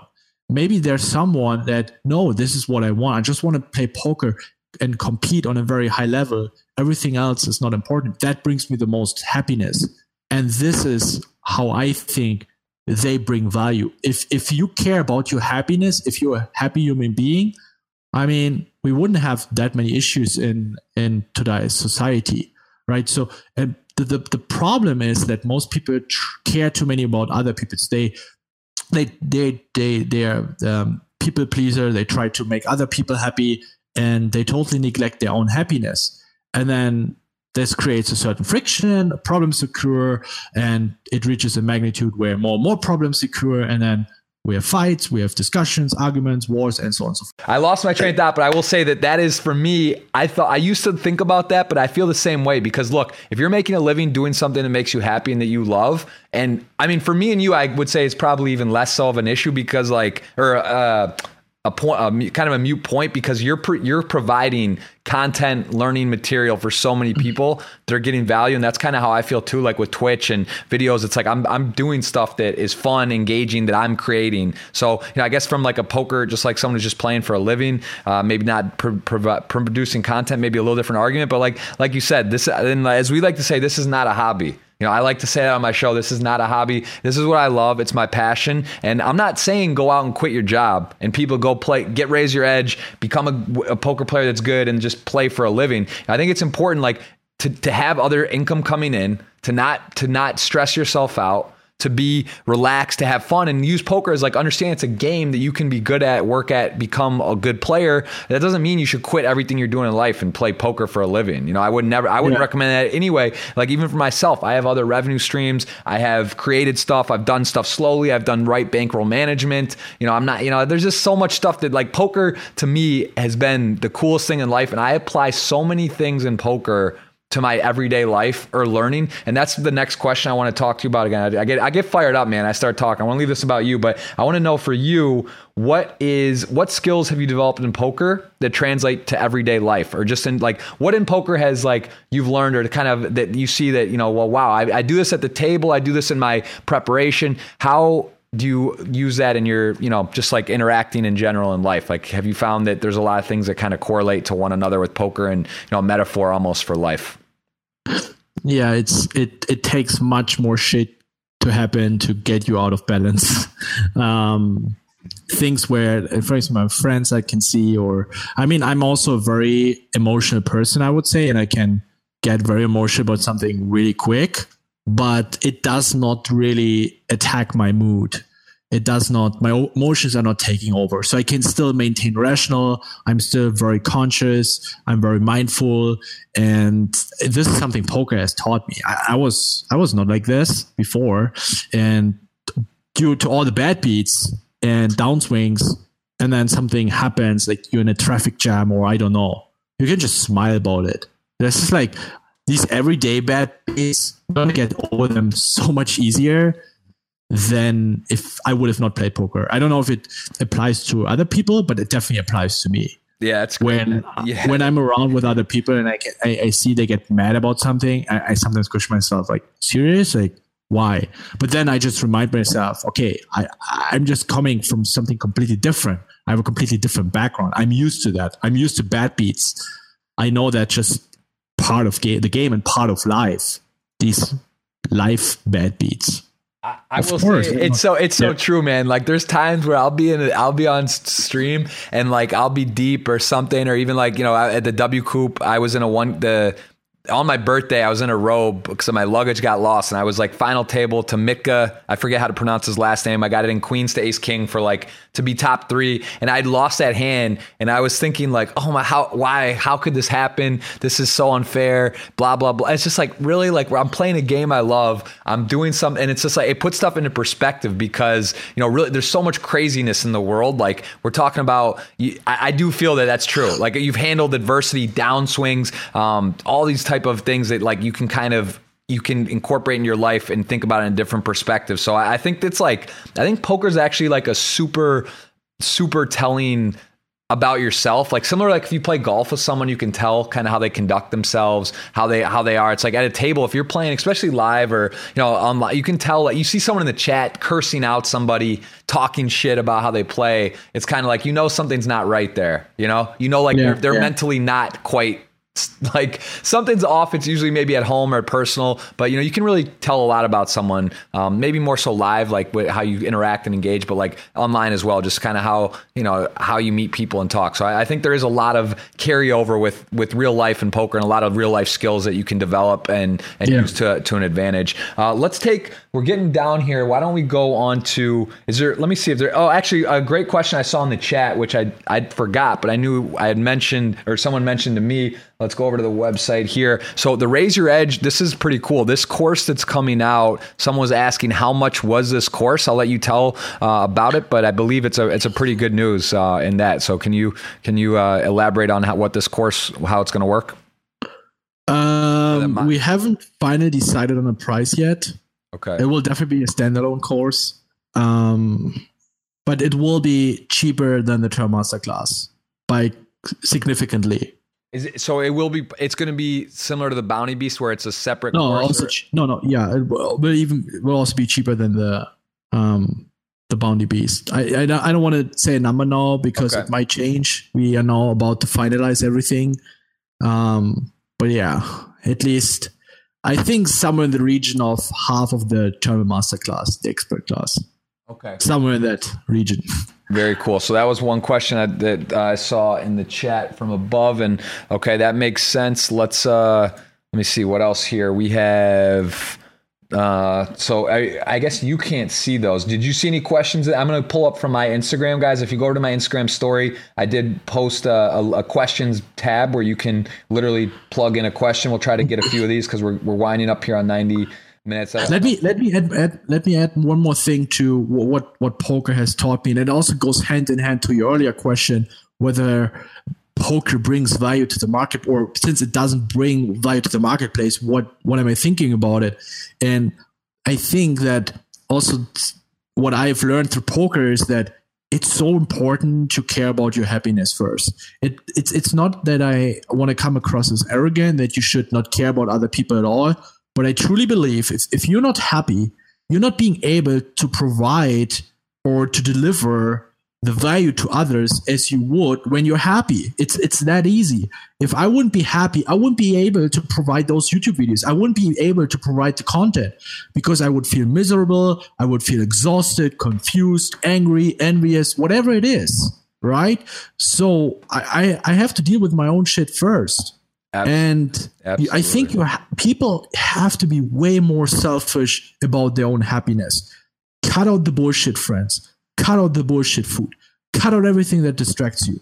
And I, I have realized, and that's why I'm so, so, so, so serious about not about keeping a low profile because it's just right now distraction for me.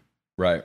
And that I reach a level of happiness, a level of focus that is unprecedented for my entire life. I've never been, I've never felt so focused, and because I have no distractions, it's it's that easy. And there are days where like, mm, I actually it would be nice to have a little more distraction, right? Right. But it you have to take it so much serious and and people take so much so care so much care about the next iPhone they get and the next video game, the PlayStation, what movies to watch, and all that kind of bullshit. And again, I'm not saying you should never enjoy yourself. You should not, because the technology also brings a lot of pleasure, but you have to be very careful with it. And the highest priority should be really taking care about yourself. Make yourself happy first. This sounds very general, but we don't have time to elabor- elaborate on that. And I, I think what I what I, for example, don't like is this kind of love yourself first. This sounds so general. What I I approach it from a different standpoint. I don't tell myself uh, love yourself. What I say is take care of yourself. And this is now we're talking very practical. Eat healthier, meditate, be more mindful, um, work out, surround yourself with like minded people, educate yourself, read books. That's what I mean. That's what I mean by saying take care of yourself. This is something you can control. And when you do that, you're subconsciously uh, communicating that you are you yourself. It, it is important for you, right? And then your subconscious uh, mind starts understanding. Oh, this guy he he really likes himself because he's taking care. And then that's where you develop this love to yourself. But just saying oh love yourself well okay i love myself. It's not going to change anything right? It's so it's so um it's not really tangible. So yeah instead of trying to chase this loving yourself start with taking care of yourself and yeah putting yourself in a position that allows you to reach good results and also reach a level of happiness that you are happy with. And believe me, this there there will never be an end level. Let never be an end goal. Oh, I have reached the ultimate level of happiness.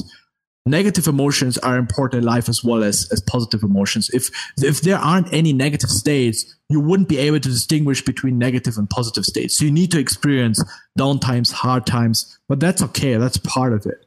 Absolutely. But you got to understand that there's no end level of happiness. Now I've reached it. Now I can lean back and just chill for the rest of my life. Absolutely, I would. Yeah, no, that's powerful and it's uh, it's true, and that's that's where we're always constantly working at and trying to get better. I'm gonna I'm gonna look at a few man some great questions in here on the Instagram guys. I don't we're not probably not get to to get to them. Actually, before I forget, too, Ben, are you playing any live? Will you be playing any live tournaments coming up? Is there anything you're thinking about? we'll see. You're gonna play yeah play it by ear. But you're not you're not opposed to live tournaments. Just been busy in one of those things with travel and developing stuff. You just that's not like your main focus. Yeah maybe i'll show up in one of the next tournaments that are coming up in the next couple of months. You know you don't know. Okay. All right fair enough. Maybe maybe i'm sitting next to you. Yeah I, I, have a i have a feeling that it's gonna happen well and we did play in the uh, barcelona tournament together. We played in one sitting right next to each other i remember on a day too. So yeah it could happen again. I'm gonna take a few questions here before we let you run and we'll definitely i'm booking i'm gonna pre-book you for a second podcast in the future. I got i got a lot sure. long list. I'm excited about this. Uh, again first ever podcast. We got some kinks in the audio. We've had a few little uh, distractions. Ben's also had his first ever yeah. podcast, so I'm glad that we it's got. It's not to- my usual setup. I'm also here in, uh, in, in Ulm, which is in Germany. I'm not in Vienna right now, so I'm just here with um, yeah with a very uh, not my standard setup. Main, so. main setup. All right. Well, Bear with well, next next time around we'll have it all perfect. But this one, where you know, again, like you said, I think it's important. I know a lot of people that they won't dive into something unless it's perfect, and it's similar like your course. You say you're constantly changing it. You got it out there. You had a basis, and then you went from there. Yeah. You know, it's the same thing. Like yeah, exactly. if I don't have, if I was like, oh Ben, I need you to be in your studio. I want to have your perfect setup. If I need this, I need to test it. I need. I want to do. You know, it just you got go for it. I think that's one of the big things. Yeah. People just dive dive in, man. It's okay. Just start. Start Just something. It's not going to be perfect. We're going to have some errors. We're going to have some lighting issues. We're going to have audio yeah. issues. Like it's just how it is, and I'd rather do it than than not. So, um, and I uh, I'm ugly as shit anyway, so people probably don't want to see me in the studio anyway, right? So, uh, uh, and by the way, that's also a good good point. That just just do it. And it's the same with uh, if you if you see in our Discord the, the question of oh, there's so much content. Where should I start? You just start. That's it. That's that's there's nothing not not, not a better advice you will find. Just start, and then the next the second advice I would give: structure it. Set yourself down, open a OneNote or write it down in a journal or on a piece of paper. Structure your studying for the first week. Okay, I'm going to explicitly focus on preflop ranges. Then you study preflop ranges for a week. Then second week, third week, fourth week. The reason why you're so overwhelmed and confused is the lack of clarity. Try to give yourself more clarity. Try to um, evolve uh, some some study patterns. Try out different study methods and just just give it time. Just be patient. There's so much. It's a game of incomplete information. there will always be spots you have no idea how to play them. There, and even even for me, there are spots where I'm like, oh, I really don't know what I'm supposed to do here in theory. And then I just try to apply my logic. And you can never study all spots at once. I two days ago we had a Discord as a student asking, hey guys, there's so much content, raise your edge, and from other sites, and so many courses, so many videos. Where should I start? I, I really feel overwhelmed. And I actually called this dude because he's uh, also um, used to be a student of mine because uh, I didn't want to write a wall of text like, dude, chill, relax, just sit down, start, make a journal. And you also, the third thing is to accept that there's so much shit. There's just so much content that you can't study it all at once. So when you study something, let's say for seven days, you've maybe just covered one point, let's say, no, 0.005% of everything that is out there. So then you understand the magnitude of all the content that is available and then you might realize okay and something all the others have to deal with as well. They're not going to study faster than you. They're not they're not machines. Just just chill just relax but also be of course be quick. Don't be lazy. Study the stuff. Set yourself ambitious goals but also reward yourselves Absolutely. Um, so let's, uh, yeah, again, the Discord I just showed you guys, we'll put that in the show more below the video as, long, as well as the Raise Your Edge. There are some discount codes with, uh, that we use for that for you guys. We'll have there, we'll have all of the social for Ben. If you want to follow along with Raise Your Edge and Ben, we'll have his YouTube, Discord, all the good stuff in there. And then we actually, within our own Discord, we do have a Raise Your Edge folder and there are some players and people that are part of our, our, uh, community here. So we'll be doing some stuff with them. But let's take a few questions here. We're already getting kind of towards the, the end here of everything. I know Ben's a busy day and you're on the European time. So let me just, let's try to rattle a couple of these fun ones off from my Instagram that people are asking. Uh, one of the questions, what do you think is better? This is from Anton Dragos. What do you think is better? Play stacked medium stakes or play on your own low stakes and grow? I guess that's from uh, for a turn perspective theory. Yeah. Um, I I always encourage people to um, play, try to play on their own because it just teaches you more, um, yeah, more self responsibility, uh, more ownership, self discipline.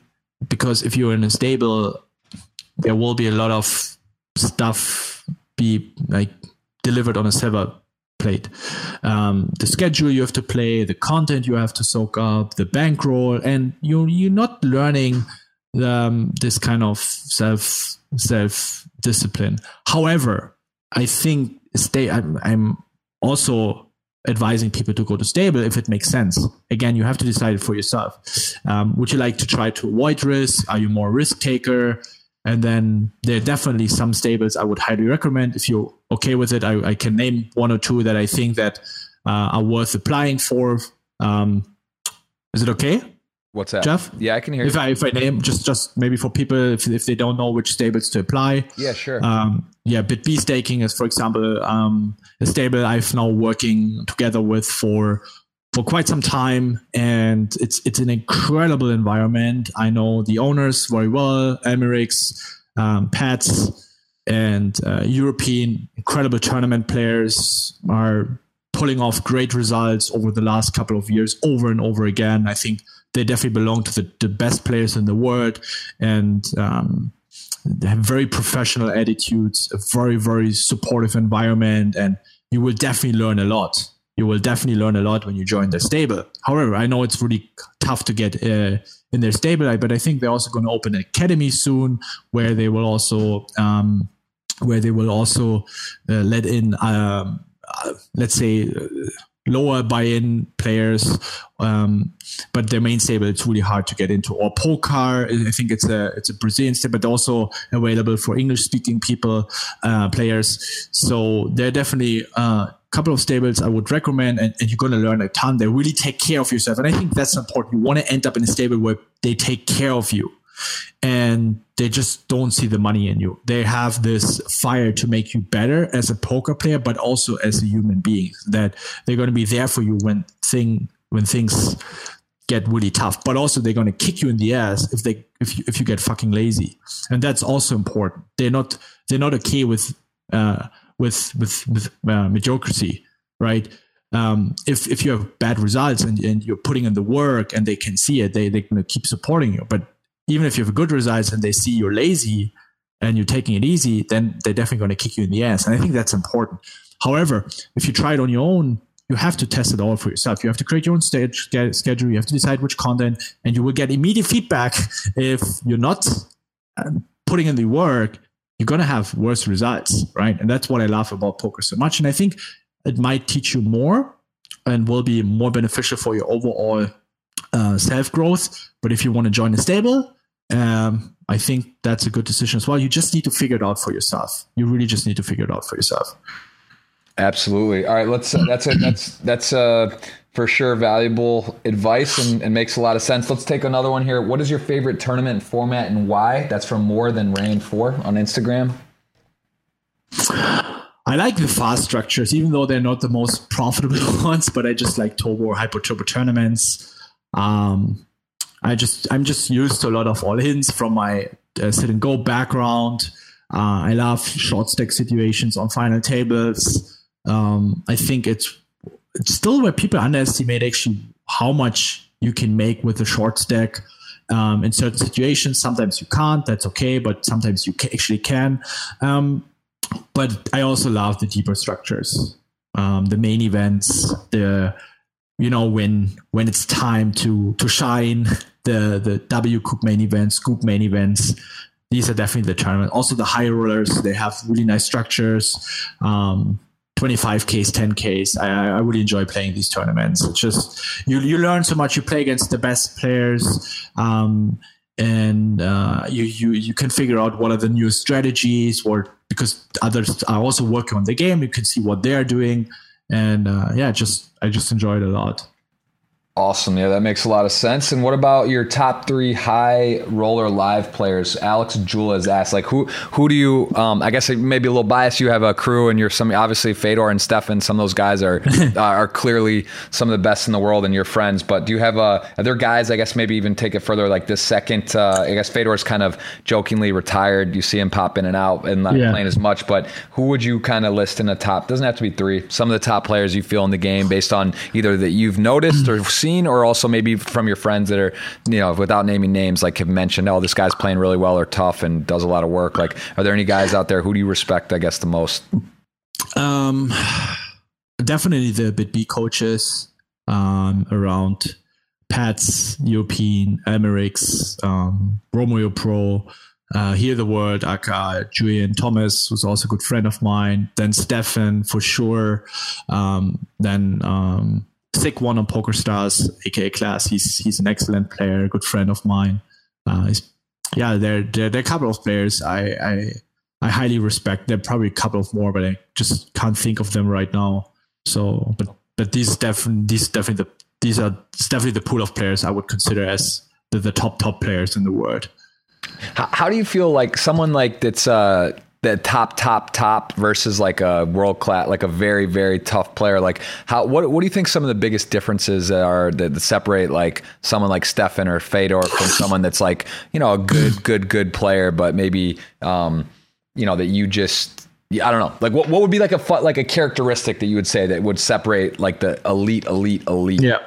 Um, I, I, think there's similar traits. Once you have reached the top level in poker, let's say you play mid stakes, 100, 200, 500 dollar tournaments, you have an incredible career and you probably have unbelievable skills and an unbelievable mindset and a very strong attitude and love and passion to the game. However, one is missing, missing, and I think this is the just trying to go for more. At some point, and I had a couple of students that are on this level, and they asked me, Ben, I I don't know if I should and it's just they're scared. They're scared of making that step and eventually risking a lot of money. And a top top player just just takes the risk. He's going to jump into 100ks 50ks 25ks of course it goes hand in hand with staking but i think if you had, have reached very good results on these stakes and you want to play the highest levels you you will get a staking if you have a good reputation but I think a lot of players shy away. I, I know a few players that are extremely good, and I, I, I'm 100% sure they would belong to the best players in the world, but they just don't want to. They feel comfortable on playing mid stakes. That's what they want. And that's totally fine. Again, everyone needs to figure out for themselves. But I believe there's still some sleeping giants playing mid stakes. And if they would try, they would have very good odds in becoming probably the best players in the world. But they just don't want to. Yeah, no, and that's totally okay. And I think that that's that's a great point. It holds true. It's similar to sports and some stuff. Some of it's luck, uh, or like the the timing or how it all works. But like you said, there's probably some guys playing the five hundred dollar daily on stars that would be crushing the uh, 100k or 25k aria tournaments um, that just you know haven't hopped in there for whatever reason or just it doesn't make you know. So i think that's true. You got to kind of go for it. And i wanted to say like with ben and just others that i know that do twitch and stuff like i i can't tell you how many people have messaged me and they say hey i want to start a twitch channel. What do i need to do? Or how does this work? Like i respect the hell out of the guys that are diving in there. Some of the people, as JJ Corrado, other people in here that start a Twitch channel. You know, they it's it's a little overwhelming. What mic do you get? Go. What equipment do you just, get? Just the guys that just go, go live. Who yeah. cares if one person's there for the first two weeks and you and you lose everything, or you don't know what you're doing, or you're terrible, and you don't know how to like do the hotkeys and the OBS, and it's, it's stressful. but like I remember my first one. I remember thinking like, man, this is gonna be weird. I'm gonna go online. No one's gonna be watching, and I'm gonna feel silly. But then I was just like, you know what? I don't care. I'm doing it for me. I want to record it. I want to build something. I want to have fun. And it just kind of happens. And then it doesn't matter because if you do it for yourself and other things are going to follow. And it just like, you gotta, you gotta just go for it and do what you love and, and, uh, and try some stuff. So dive you, you know what? Actually, the, the other way, it's way harder. Yeah. I, I was there as well. I, you know, when I was not so known, I was thinking maybe I'm going to record some videos, maybe I'm going to Twitch, you know, uh, but I wasn't doing it because I was still wanted to play poker and I was building Raise Your Edge. However, it was way tougher for me to start streaming because I knew everyone is watching and I have no idea. I have no experience in, in, in, in, in streaming, right? Yeah. So a lot of people are going to watch and everyone is going to see if I, if I fuck it up or if I do a mistake. That was way harder for me.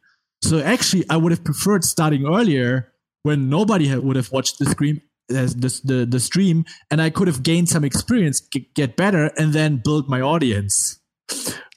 So Exactly. And and I also, if if, someone is, is hesitating, I encourage them. Hey, just go to someone of the uh, someone's YouTube, a popular vlogger or poker player, and watch their first videos.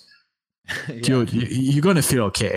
Yeah, you're gonna feel okay. I would say I will. I'll say just from uh, my own YouTube channel. It's funny looking back. Like I, I could say I could actually. I, we got to let you go here. I'm pretty pretty soon. I'm gonna maybe do one more question, but we're already we're at an hour and 45 minutes roughly. Um, let me cue. I'm gonna look for that real quick, and then why don't we uh, do one more question? So you answer the favorite tournament format. Some of these are like poker questions. So uh, I, and you answered this kind of earlier, but how many years have you have you been putting in real work to become a profitable poker player? Like, do uh, actually let me just ask a version of that question. This is from Mr. PokerStar. Would you say would you do something differently then when you started playing, I'm sure there wasn't this information. I remember in your first video, you mentioned, you know, I wish this material was available when you started. But like when you mm. started develop, when you started firing into poker, how much were you studying versus playing and learning? And, and I guess how would you recommend to someone new now? I, I guess you'd probably give different advice than when you did because there wasn't as much material. It was a different time. But like, so both ways, were you studying to start like when you first started, or did you learn by trial? And what would you recommend to someone getting in right now? What would you what would you say the ratio ratio between studying, watching videos, and playing should be? Well, I guess that's a good way to do it. Um, it depends on your level. If you're really a beginner, I think 70%, 80% studying, 20% playing. And then the more you advance, the more you should shift towards playing. When I started, I basically just had access to charts. That's it. Static hand charts.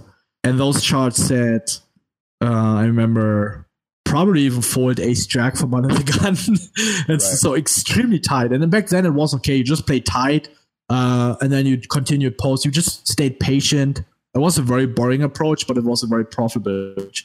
And then at some point, when the game's gotten tougher, you needed to learn when to bluff and blockers and so on and so forth. Um, yeah, and it took me it took me around a year, I would say, until I I was able to um, well, where, where I was consider myself as a profitable player to also make a living out of it. At least it was around a year, if not even longer, a year and a half. Right. So yeah, it guys, it doesn't happen overnight. And again, no, Ben No, and I are both sure. not recommending go buy the Raise Your Edge course, quit your job, and go for it. Like all the power to you if that's like if you are able to have some financial freedom and do that. But you know, again, make it a hobby, a hobby that isn't a losing hobby, and build at it. If you're breaking even and you love the game and you have other income and other things, that's it's fun. You know, there's a you can definitely improve in poker a lot, and it is a it's a timeless game. It's a game that people love. It's a social game. It's fun, and there's definitely a lot of skill to it. So I would say I'm just gonna real quick. I just want to show like looking at my stuff now, and then this is uh one of my first ever screen streams. And I'm just like gonna scroll through. I mean, look, at, I'm looking back at my overlay. I remember I was in Uruguay. I, like, look at that logo. That was my original logo. Pretty, you know, that was very like I just and looking at like how my overlay was, the camera. I was there playing. It was just everything was different. Like it was like you know, I I literally didn't know what I was doing. I just like kind of went online. I had a deep run, but you know, like looking now where I started and where it is now, it's kind of fun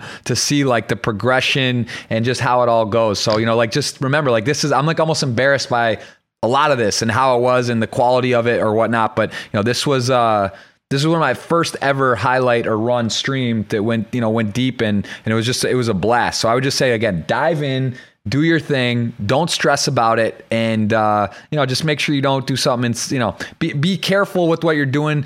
Take it easy too. You don't need to play eight. If you're a 12 table grinder, play one table. Am I not even showing? I'm see. I'm showing. The, I'm, I'm messing up even now. I'm not showing the stuff. I don't think I was on the right screen. But this was my first ever deep run, and it, it was like way different logo. You can see here way different. You know how it was all done, um, and, and just like dive in and, and take less tables. Like if it maybe you only play two tables and just really focus on the chat and take your time and dive in. So you know I want to uh, want to just encourage you guys to do that, and and just the people that are messaging me or ask about Twitch and starting. It is fun. It is great, and uh, if it turns into something that that's big for you, that's great. And if not, you know you have it as like a journal, a diary later in your life, and and um, you know it's a it's a fun project. So I would just say don't just dive in, go with your heart, do what you love, and um, I think we should probably close it down. Do you want to do you want to leave any other any kind of message or anything you wanted to touch on or any other other you guys? I, well, you we talked about the course. You have a new course within Raise Your Edge, the mindset course coming. Uh, maybe some live poker coming up. Is there anything else on? You just had a deep run in that 5K. I think it was like 2.7 million Yeah. at first. You finished 23rd for 80 something thousand. That was yesterday or two days ago.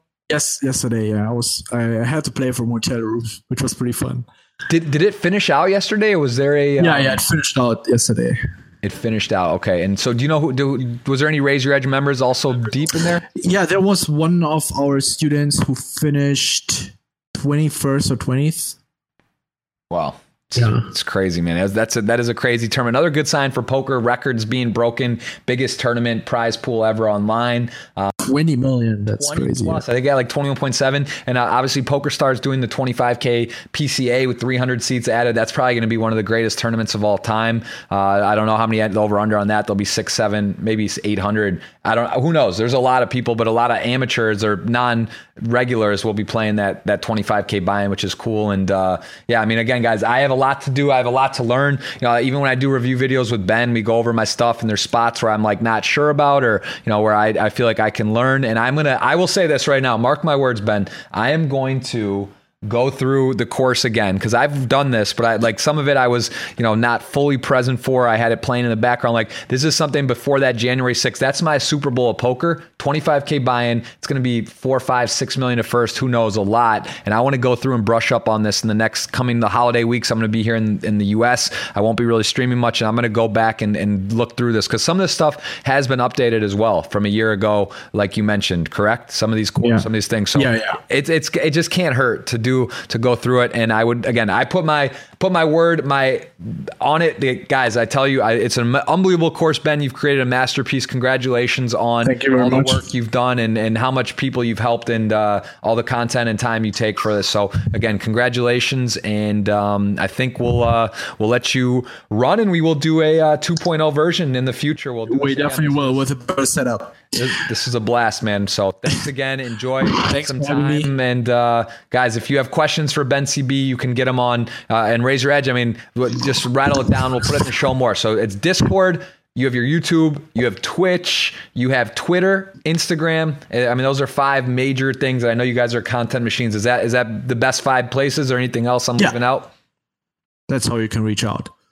Raise your edge, baby, to the top, to the moon. Uh, we'll see you soon, Ben. Thank you so much. I'm going to try to figure out how to shut this down smoothly. I have no idea. Uh, first ever podcast in the books. Ben CB from Raise Your Edge, the creator, founder, legend, guys. Thank you so much for tuning in, and uh, we'll, we'll be in touch, Ben.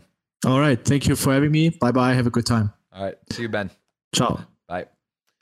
All right, guys, that's Ben CB789. I had a blast doing the podcast. I, I must say, everything wasn't super smooth with um, the, the left ear. I think there's some volume issue. I got this new mic, uh, has it connected to a box. We're going to plug around, play with it. But just so you guys can know what to expect from this channel, take this down as a give pay our respects to raise your edge. Yeah as you can expect from my podcast channel i'll tell you this. We're going to have a lot of interesting guests. I would say it's going to be 20 25% poker. All your favorite players will get on here. Don't worry about it. I've already reached out to many that have confirmed their attendance. Um, you know i'm not I'll, I'll get on my website jeff gross poker. I think we'll add a podcast section. I'll have some uh, a schedule. We'll have some confirmed guests. We'll have some targeted guests. We'll, we'll give you guys some content. But you know really treat to have ben kick it off for us. Again i look up to him a lot I respect his work ethic. I respect his uh, program and just his way of being. And, and he's a great person. I met him. I can tell instantly res- how much I, I, I really did admire him and, and what he does and how he is. And he's a private guy, but um, he's putting out some great stuff. I, I'll try to take a couple questions in here. I see Mark Millard in here. What's up, man? Highlight Hub TV in the building. Ghost of N dropping it in. Uh, Vadran helping through the kinks here. Jay Carves, yeah, we'll get Carver, all the boys. You, you'll see them. If you guys have a request, let me know. You can tweet at me who you want to see. Tag them in there as well. But I've already, I've already knocked off a bunch of people that are non-poker that I think are just super fascinating. What they do at the top of their industries, CEOs from you know doing their own business, creative industry stuff. Uh, we, I mean, the list is going to be. I, I get excited just thinking about it. The fun thing about a podcast is we can knock out a few in a day. Even I'm here. I have a baby on the way. My loving, beautiful wife Amelia, who is just unbelievably supportive and caring, is uh, it's going to be great because I can do it from here. This is so I have my office in Miami, but I have it in the home. We're at my house, and I will be doing podcasts from here. So it's great when the baby comes. You know, I can kind of do a little, but then I don't have to leave. I can be around. I can even hold it. You know, baby as a baby, they can be. Uh, you know they're they're not they're not moving fast or anything. So it's not like you know people say about the flow show like oh Jeff Gross is gonna he's gonna have a son and he's gonna be la-. like if anything I might even be able to, with the podcast with some other training some video stuff here maybe even be more active than before um, with doing this now which I, I wish we had started before but now we got it. So I'll take a few questions guys. Vadran's in here. We're gonna get this uploaded. We will get it on iTunes Apple all that stuff. We're figuring out the whole podcast format. Elliot Roe giving us some tips. We'll have him on the show as well in the future. Um, you know I I don't even want to go into the guest list now because it's pretty exciting and just start rattling off names. But anyone you guys think that you might see on the show, you can just pretty much count that in plus more. So we're going to. Uh, Look at that. We got some water coming in here from. She's just right here. Wifey in the house. Amelia, guys, uh, she says hello to everybody. She's in there saying hi. She's over there. And we're excited about the baby boy coming. It's a, it's really a treat. And uh, we're going to wind down the show. We are going to do the $100. Let me see. Should I do this now? I guess I guess I could do this now. Let me just see if uh, we're here. Was I on the wrong? Let me see. Can I go to the competition agency, Vadran? Should we do this now? I guess we should, right? Since we're live here, let me just see if we should do this right now. I got 95 people still on, which is pretty incredible. I hope. How did you guys? How did you like it? Give me some feedback. Other than like even the audio, was it unbearable with the left ear? Uh, let's go here. Let's do these two retweets so we're live on the air and we can just knock it down. Tweet draw. I got to get running, but um, your edge. Can't hold the bed. Don't trust you. Oh, come on, man. Booyah. What up, Brendan McKinnis? Uh, let's get these tweets out. Let's get this Twitter out. So this was from yes. This is from today. Copy link. We'll put that here. We're going to do that right now. I'll give you guys two seconds to get over there. Even though it's okay, it's still energy. We're still trying to get you guys. I invite you to hit the subscribe button on our podcast. It looks like we're up to 216 and it's free and we will turn the notifications on so you know when we're live. I think we'll do a mixture of of live and um, we'll do a mixture of live podcasts like that, and then we'll have some that are pre-recorded and we'll throw up. It just depends on the person's preference. I kind of like doing it live. I don't want to think we're ignoring you if we don't answer the question. It's um, it's more, you know, I want to do my own kind of preset questions. We only have so much time. We'll do some Instagram where you guys can go and plug them in there. We did answer some questions from the chat as well. But this is cool. This is fun. Uh, It's for me. I love it, and there will be a lot more of this. That was our original run there. So, right, let's do this 20. We got the 100 ball here as well from you guys. I don't know how many podcasts do giveaways, but we're definitely, you know, We're not your average. We're not. It's the flow show. We give stuff away. Pick the random tweet right here. Twenty bucks coming to somebody, and uh, let's send them a message. Alexis does follow us, and so we can DM him, and he can win. Uh, and we'll do the hundred dollar one as well. And then I got to buzz out of here, guys. So we got a busy day. I'm flying to LA tomorrow. It's Antonio's 40th birthday. I'll be at the WPT. We got a new vlog from the cage in Costa Rica coming up. We got highlight videos from our latest Twitch. If you guys don't know, again, my Twitch is jeffgrosspoker.tv. You can go here, add me, turn on notifications, and you can go back to previous videos as well. Um, even from Costa Rica, we had some. We'll probably put a rerun uh, we had a bunch of bunch of streams from there. But so there's twenty dollars there. We did that, and then we're gonna plug in this. Let's see if anyone else will give them a chance to get in. 190, a few people sneaking in late, and that's okay. It's still energy. People let a, let them know that we have a podcast started. So we'll go ahead plug this here. This will be for the hundred. I'm gonna take a look over here. All right, guys, let's do this real quick. We're gonna roll it, and then we're gonna run out. So here it is. So this is for the hundred dollar retweet right here. 190 you guys. So, all right, let's do it. We're going to roll in three, two, one for 100 large cash. Oh, man, not on the page. See, look at that. Not on the page. So, this is this tweet, Jeff Gross Poker. I just copied the link and putting it here. Let me just show you guys since I was on the wrong page. Okay, so this is for 100. We did the 20 pace. We're going to roll in three, two, one. 100 bucks coming in cash, guys. Thanks for being here. Vadron in the house. Hey Jeff, will this pod be on Spotify? I want to listen on drive home. We got to have Vadron figure it out. Ghost of M is going to help us as well. We're going to try to figure out how to do it all. Um, that's for hundred bucks right here. Spring poker one one, hundred dollars, man. He does follow us. Thanks for that. Appreciate it. That's awesome. You got a hundred ball coming your way. It is three thirty, and uh, I think I'm going to hit stop streaming. I'm going to sign off. I'm going to say thank you guys one more time. Raise your edge info if you guys want to buy the course. It is, we do have a discount code on my website, jeffgrosspoker.com slash affiliation. Um, it's there. You can, you can buy it and uh, they have another course coming as well. So again, thanks to Ben. Thanks for the time. Thanks to everyone for watching and we will be on our way, guys. Thank you, and uh, please leave me feedback in below the video what you liked, you didn't like, any issues you had. Where this was again the first ever podcast, so it's a truly a pleasure. I'm I'm very grateful for you guys tuning in, and I can't wait to uh, to make this a portfolio. You know, who knows how many we're going to do. We'll see how much how much you guys like it, how much time that we get when how many guests come in, and we'll try to uh, keep it going. We're just under two hours total time, and seriously, so much thanks, so much so much joy doing this. It was fun, and Ben is a legend. In his first ever podcast, we got to have him as our podcast and his first ever podcast, so that was really special. So thanks to Ben and Raise Your Edge for all their help, and uh, we'll see you very soon. Peace. Thanks for listening to this episode. It was brought to you in partnership with Party Poker. Go to partypoker.com to play tournaments, cash games, and improve your poker game. Make sure you subscribe to the podcast to hear all of my future episodes.